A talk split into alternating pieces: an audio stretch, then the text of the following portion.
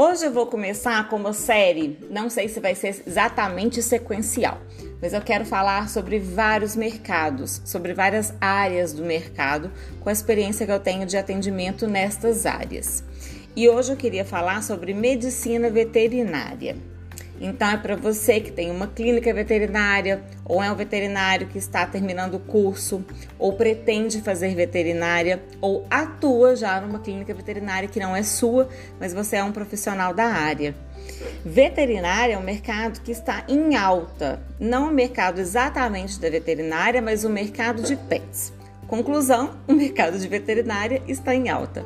Mas existe sim uma desvalorização do mercado né, em relação aos veterinários. As pessoas querem ter pet, mas na hora de tratar choram por preço, choram por melhores serviços. É assim que acontece com você?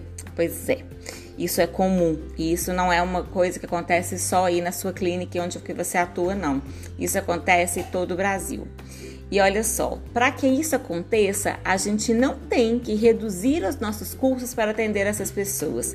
A gente precisa inserir produtos e serviços que vão agregar valor ao nosso trabalho. Olha como é que é na contramão do que a gente faz. Muitas vezes a gente pensa em dar descontos, em fazer promoções, em fazer pacotes promocionais, enfim.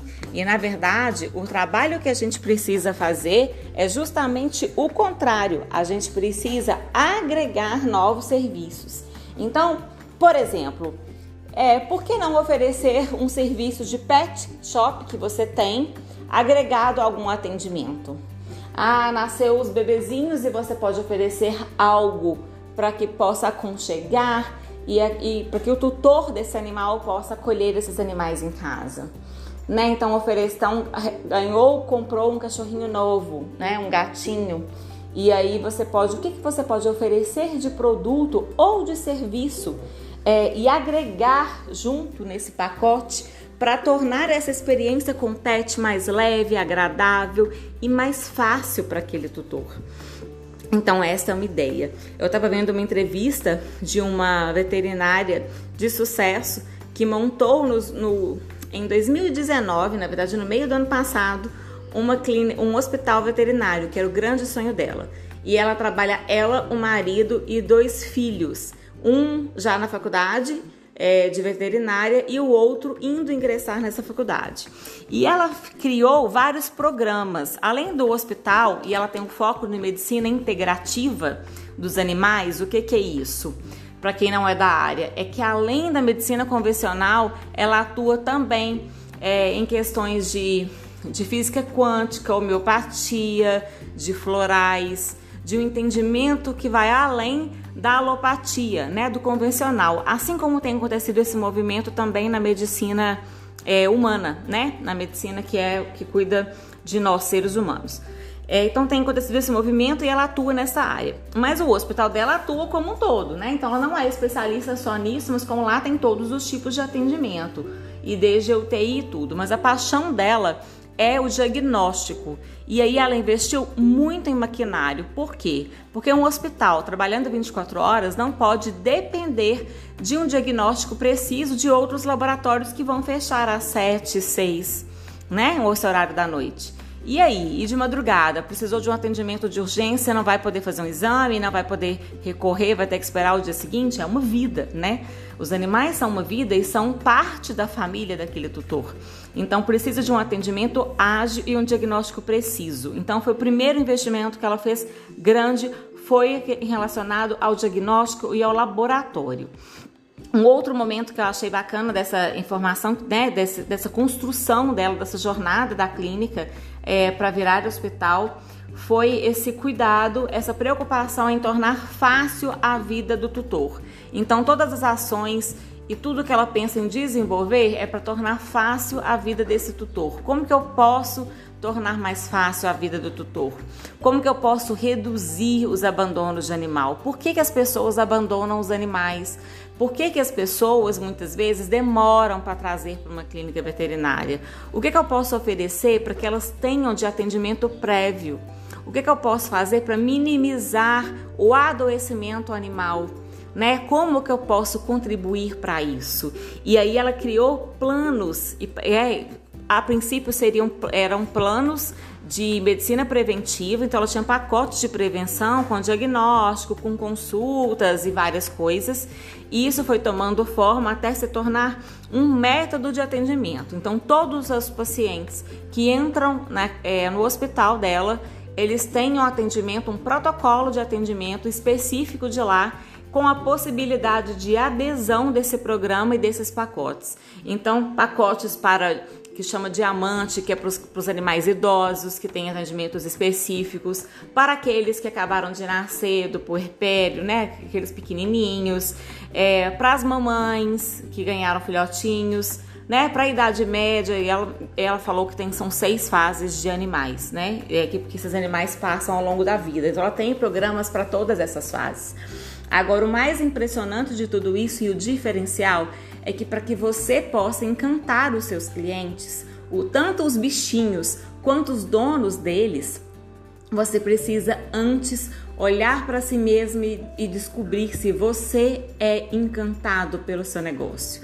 O seu negócio te traz brilho nos olhos, a profissão de veterinária é apaixonante para você? Quando você fala disso, seus olhos ainda brilham, você ainda tem energia, vitalidade e amor por essa profissão? Começa daí.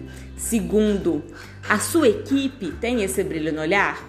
Se ela não tem, o que, que você pode fazer para que isso aconteça? Será que elas conseguem ver esse brilho nos olhos que você tem?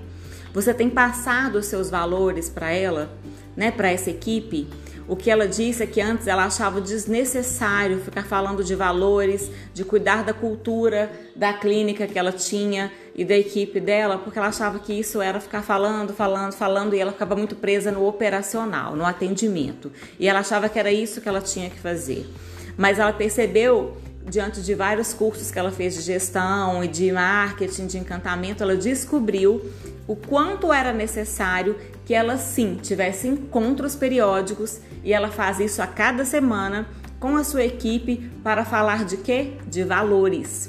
E aí eles sempre estão voltando nos valores, na cultura da empresa, naquilo que é essência, naquilo que traz brilho nos olhos, naquilo que eles querem resolver e fazer de diferencial para o mundo e para cada um daqueles pacientes que entram ali. Então, ela descobriu que isso motiva toda a equipe, não somente essas reuniões, como treinamentos. E aí ela abre treinamentos e ela tem três vezes por semana treinamentos para toda a equipe. E não é para toda equipe especializada. Se ela faz um treinamento de emergência, até a pessoa da limpeza participa do treinamento. E sabe por quê? Porque é imprescindível que todos entendam de tudo, para que todo mundo consiga perceber e atender aquele paciente como um todo e saber exatamente o caminho e a jornada que ele vai seguir dentro da clínica ou dentro daquele hospital veterinário. Então, olha o quanto que isso é encantador, né? E é necessário que desde o atendimento todo mundo tenha esse brilho no olho e tenha esse entendimento do todo, porque muitas vezes o dono da clínica veterinária, o próprio, né, o proprietário não consegue, é, não consegue atender. Não é ele quem vai estar diante daquela pessoa que chegou na portaria e muitas vezes vai ser atendido por um outro profissional. E aí, por mais que você, como proprietário da clínica, tenha esse brilho nos olhos, aquele paciente perdeu a chance de ver e foi atendido por alguém que não estava alinhado com esse propósito e com esse mesmo brilho que você. Então é essencial que todos possam traduzir isso. E isso não deve ser cobrado, isso deve ser passado. Não tem como você cobrar o brilho no olho de alguém, mas tem como você motivar aquela pessoa para ter aquele mesmo brilho no olho. Se ainda assim ela não tiver, substitua a equipe. Mas é melhor que todos ali tenham a mesma paixão e o mesmo propósito que você. Uma outra coisa fantástica que ela faz é, que né, nesses planos ela também fala muito sobre os três As, que é amor, atitude e ação. Amor pelo que faz, atitude para pensar estratégias e ação para implementar. Mas uma outra coisa que é essa que eu ia falar que é fantástica, que ela tem um programa, além destes outros vários que ela tem, que é VETs do Futuro. E aí ela está dando oportunidade para estudantes de medicina veterinária poderem atuar dentro do seu hospital. E ali eles têm, né, eles são atuantes, eles estão auxiliando aqueles veterinários e estão juntos deles. Então, ao invés de contratar Somente os auxiliares veterinários, que não é uma formação veterinária, né, de graduação, ela está dando chance para os próprios estudantes. Por quê? Porque agora temos EAD de veterinária, né? Temos é, esse ensino à distância que muitas vezes limita o profissional e não permite que eles vejam na prática como tudo aquilo funciona. E aí pode acontecer de estarem sendo formados profissionais rasos, com pouco conhecimento prático e experiência. O que ela quer fazer é nivelar alto, é aumentar essa régua desses profissionais para que cada vez mais tenhamos mais profissionais capacitados da área de medicina veterinária e que eles possam voar e fazer grandes resultados, trazer muitas coisas, tanto enquanto estiver na sua equipe, quanto se eles saírem de lá depois, mas com certeza vão levar esse aprendizado que eles tiveram aí, dentro do seu negócio. Então hoje é isso que eu queria compartilhar sobre medicina veterinária, esse cuidado com clínicas, com hospitais veterinários e com você que ainda é autônomo, mas que tem um sonho de crescer e de fazer a diferença no seu negócio. Espero que tenha sido útil essas ideias e qualquer dúvida podem me chamar, acompanhe as minhas redes sociais, é, PS Comunicação Estratégica pelo Instagram e estou sempre por aqui. Um abraço para vocês, tchau, tchau.